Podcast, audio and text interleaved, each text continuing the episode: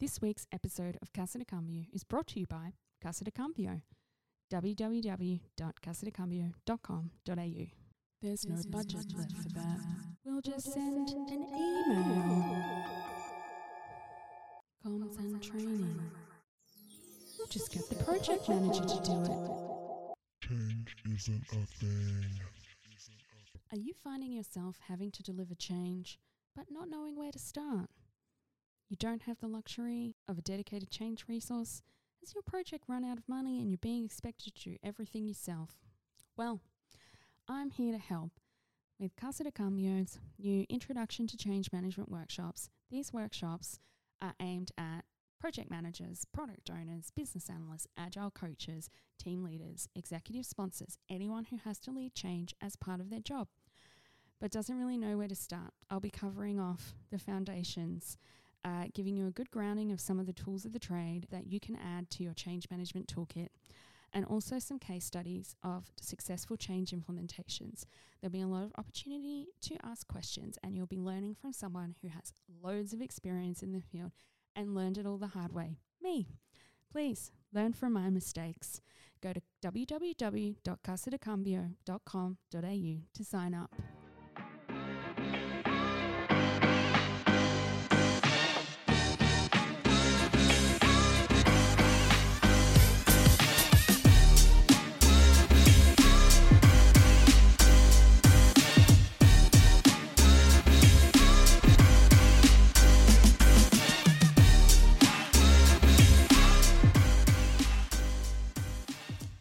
Welcome to Casa de Cambio. It's a second version of Ask a Change Manager, a little mini episode for you where I, your host, Natasha Redman, go over some of the uh, fundamentals of change. So today I'm talking about what is change management? Where did it come from? Why is it a thing? And why is it important? But first, I have some recommendations for you. So I always ask my guests three questions. Firstly, what are you current what I can't ask myself, what am I currently watching, reading or listening to? So I have a lot of recommendations. Um, obviously in isolation there's been a lot of netflix watching there's been actually my podcast listening has gone down because that's something i always do when i commute and i'm not commuting so i tend to listen to podcasts when i'm um, you know tidying up the apartment or pottering around i can't listen to a podcast and work but i can listen to music and work i don't know it's the way that my brain is wired. Um, so I've been listening to a lot of uh, Aussie music from the 90s. I've got some great playlists on Spotify. Uh, I've been making heaps. Um, and I recommend that uh, you do jump on Spotify and listen to Australian artists during this time because they have lost all of their income from touring and concerts. Um, so yeah, if you can afford a paid subscription to, to Spotify, do that and stream some music so they can at least earn a little bit of income because uh, they're one of the groups who's been the worst impacted. Um, I am expecting a lot of new music to come out with all the tour cancellations. I'm sure there's a lot of musicians just uh, squirreled away um, in recording studios and, and their houses putting things together. So I'm hopeful in a few months, you know, there's going to be some great new creative content coming out. Um, so yeah, get onto Spotify. And listen to your Australian, support your Australian artists or the artists that you like. Um, so, podcasts. These are, I listen to a lot of podcasts. Um, this is not the entire list, but this is a list of podcasts that I really enjoy and would like to recommend to you. So, Getting Curious with Jonathan Van Ness. Jonathan Van Ness, uh, you know from the Queer Eye reboot on Netflix. I love him. Uh, some people find him annoying. Uh, I don't. But he has this podcast where he gets experts on different topics, uh, very, very smart people. He's actually a super intelligent guy. He is so smart. Uh, and he has different people on every week about and who are experts on a particular topic. So one time he had an expert on snakes. Uh, he talks a lot about politics. Um, you know, he has a lot of political commentators. Uh, he has political candidates. He had Elizabeth Warren. Um, yeah. So the, the if you want to learn new things by listening to podcasts, getting curious. Also, Dolly Parton's America. So Dolly Parton is potentially the most delightful person to have ever walked this earth. And so that podcast is all about her songs and her and what it says about America. And, and you know, she's in it being interviewed. And I just can't get enough of Dolly.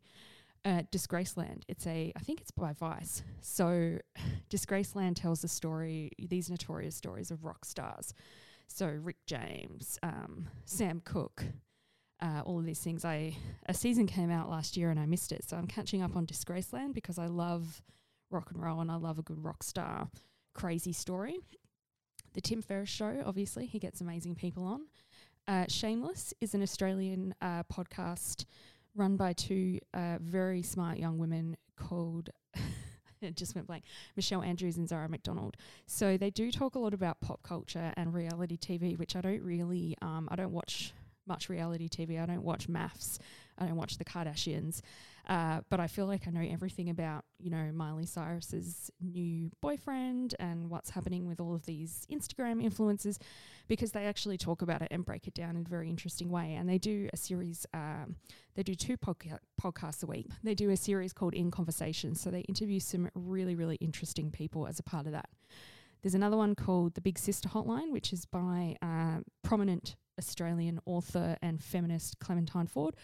So she answers um, anonymous listeners' uh, feminist questions, and she gets a lot of cool guests on as well. And then, um, so that's a good one if you want to learn about, you know, gender equality and women and issues facing women, or you might have some questions that you want answered yourself. And then, lastly, this round of recommendations. I think on my next mini episode, I'll probably have a whole other list. Bobo and Flex. So, Flex Mummy, who is an Australian DJ, VJ, influencer, and Bobo, who I believe is based in New York. So it's a cross continental podcast, and that one is really good.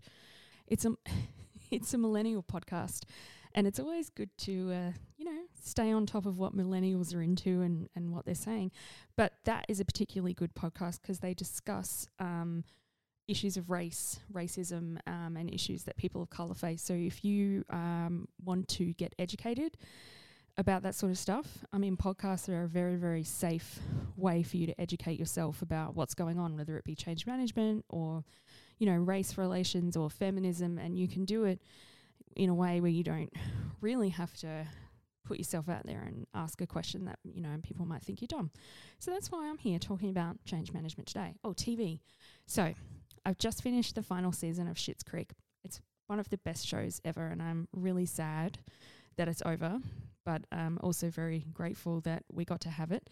Um, the Last Dance. So it's a documentary on Netflix about uh, the Bulls, 1998 Chicago Bulls. Um, you know their drive to get a third premier. I want to say premiership. I know it's not a premiership. Cup championship.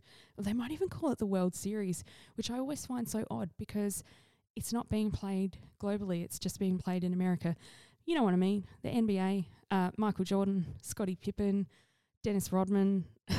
It's just amazing. It's so amazing. And for me, growing up in the 90s, um, Michael Jordan was a superstar, and I don't even know how we accessed uh, NBA games, but my friends my friends and I used to watch NBA games all the time.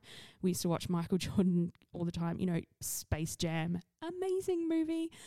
So I actually didn't realize um, a lot of the stuff that was happening behind the scenes. There is so much drama, and it's also a really interesting uh, study in leadership because you've got Michael Jordan, greatest of all time. Um, you know, he has a bit of a reputation for being a bit harsh and, you know, really riling people up. But he's also, his job is being competitive. His job is to win championships. Um, and, he, and that's what he does. So it really um, makes you think, well, if that's how he gets, you know, these amazing results, is it a bad thing? So it's an interesting leadership story. But then Michael himself al- al- also says, I never asked anyone to do anything that I didn't do myself which is a really important leadership lesson. Uh, and then you've got Phil Jackson, who just is, you know, never raises his voice, always mild mannered, and he gets amazing results as well. So it's worth it just for the leadership insight, but also, you know, the retro footage of Michael Jordan just being a freak on the basketball court and doing all this amazing stuff and 90s nostalgia. Um, so give that a go. Vida on Stan. Uh, Gentefied on Netflix. They're both quite similar. They're set in LA, Boyle Heights. I've been watching Money Heist, um, which, you know, the plotline is a bit silly, but it's very entertaining.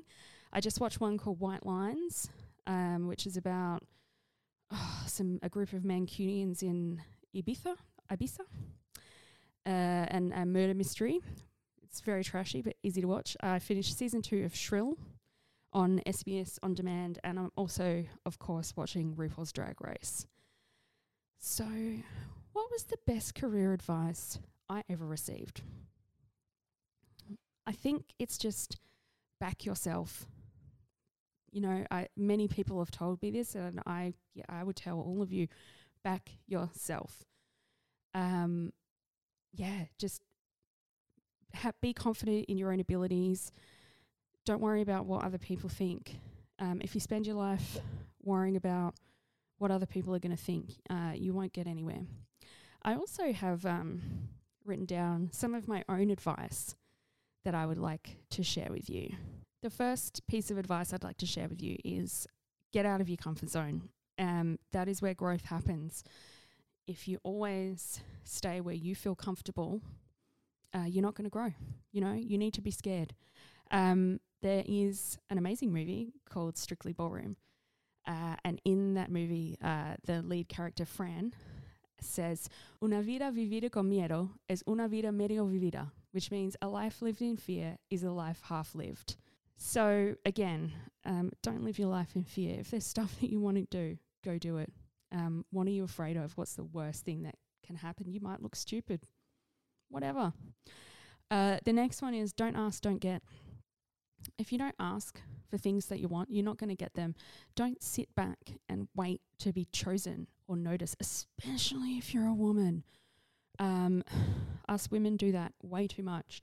Um, you need to be saying, "Hey, I'm here. I want this. I can do this. Give me the opportunity. I want that. Um, please come and be on my podcast or whatever it is um, that you're trying to do. Be yourself. Um, I hate to use the A word, authenticity, but the more you are yourself and not what you think other people want you to be, uh, the more people are going to appreciate you. I know when I was a lot younger, um, I thought I had to dress and behave in a way that was very conservative. Um, and maybe I did back then, I don't know. Um, but it didn't really make a difference in terms of my career progression and it didn't make me happy. And I found, you know, and this is part of getting older as well. The found, I found the more I was, you know, myself, um, not worrying about whether people thought I'd be weird or a bit too much or a little bit over the top. Um, yeah, the more I am my true self, and I d- I don't think I'm that much different inside or outside of work. Um, apart from, you know, I try to limit the swear words at work, and um, when I have to do important meetings and presentations, I do obviously um, keep myself pretty tidy professionally and, and make sure the presentation is good. Um, not too loose with my language, but I'm pretty much the same person inside or outside of work. And I think the more that I am that person inside of work, uh, the more people appreciate that because you know you are unique and y- there you have things that only you bring to the table. And if you're trying to be someone you're not, um, you're not going to do as well. Um, particularly at the moment, but always support your fellow change practitioners. And if you're a woman, support other women. If you're a man, support women too. But I mean, we've really got to lift each other up. We've got to help each other out. We've got to share opportunities. And that's how you're going to build a really strong network. Um, and I touched on this in my episode with Friska when I was talking about networking. But yeah, like if you only reach out to people when you want something, um, you're not going to have stronger connections if you're reaching out to people, you know, in a genuine way and um, offering to help. Like, for example, if someone at the moment um, is there's a lot of people posting on LinkedIn about looking for work. Um, actually, keep an eye out for. Ask them what type of roles they would look for, and if you see those roles, message th- message them to that person invite them to be on your podcast if you have a good podcast and you know give their profile a bump. Um, yeah just do the best that you can to help people um, but particularly always and now. Anyway that was a lot of talking about podcasts and advice but i hope you find it useful. Now on to change management.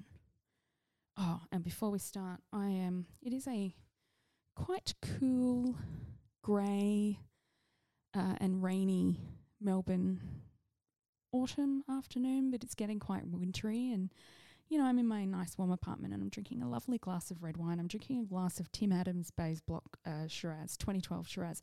Tim Adams is one of my all time favourite wines. The, uh, his red wines and his red blends are amazing. So go and check him out. The best place to buy Tim Adams wine is via Premium Wines Direct. Uh, that's the cheapest one. You can also get it from Dan Murphy's. Um, and it's lovely. I'm going to have a sip right now.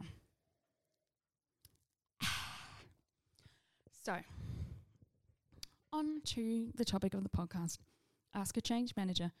What is change management?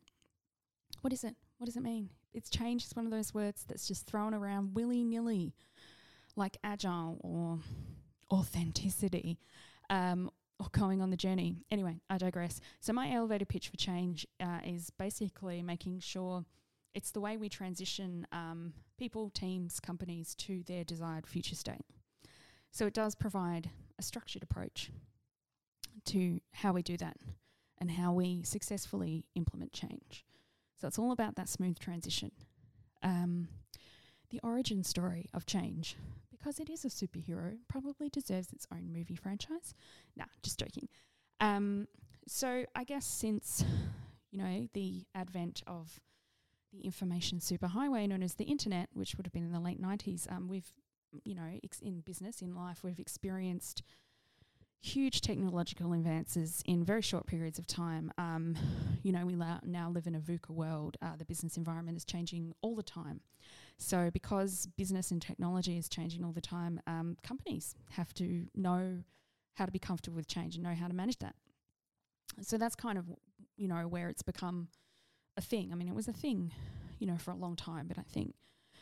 Uh, yeah, all of this technological innovation that's come out um, around the turn of the century has meant that the ability to manage and adapt to change is an essential requirement in the workplace. You'll know that you'll see that written on a lot of uh, job descriptions and KPIs. However, it can be hard to implement major change or change very quickly because of the way, well, I'm going to use air quotes, the way things are done at a lot of companies that can create roadblocks that can be difficult to remove, uh, and just the structure and culture and silos at certain companies. So we've got like a not a catch 22 or yeah, a bit of a catch 22 where we've got all this change that needs to happen, but the way that companies are set up means that it's often, you know, really hard to implement. Why is it important? So, I mean, there is a stat out there that 70% of all change initiatives fail. And that's often uh, used by, you know, pre-sales folk in consulting companies to really scare clients into buying their services. Uh, I don't think that's 100% true. Um, there's a lot of articles out there that debunk that. And I know I wouldn't go around saying that 70% of projects that I've worked on have failed. I would say all of them have um, been successful have they been as, successful as I would like? No, of course not. Um, were they delivered on time and under budget? Most of the time, no. Once or twice, yes. Um, and I think that's where you know that statistic. I think the the failure come you know being on time and under budget is something. It's like well, that never happens. Come on. Um, but what we look at in terms of change success are completely different things. That's probably a different ask a change manager actually. Um, anyway, so why am I talking about this statistic? Well, apart from scaring people into purchasing change management uh, consulting services, it does make it seem like change management is very, very important because if you don't apply good change management, your whole initiative will fail. And that is a very big risk. Um, you know, and what I guess one of the reasons, you know, that a change initiative could fail is a lot of uh, change management principles were not applied. So, why is it important? So I think the first one is around your benefits. If your use uh, and adoption benefits and adoption, if your users don't adopt the change, uh, or your staff aren't properly upskilled, this will put your benefits at risk.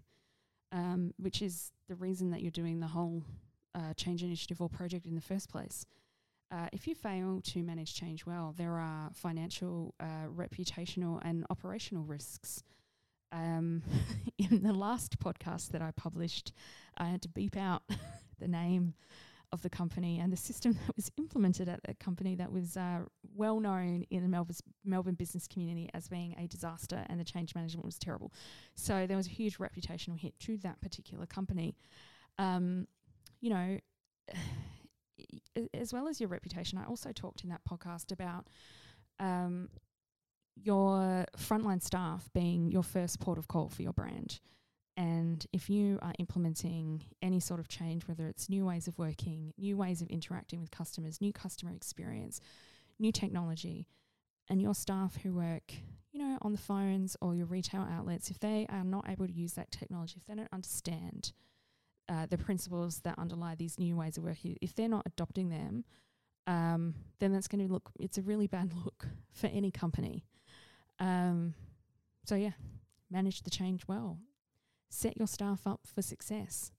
Um, another reason that change is important is a lot of times when a new product is developed or a project is, you know, thought of or stood up or you know, gets going, the impact of a new strategy or a series of changes has not been thought through or understood in detail. And that's one of the things a change manager does.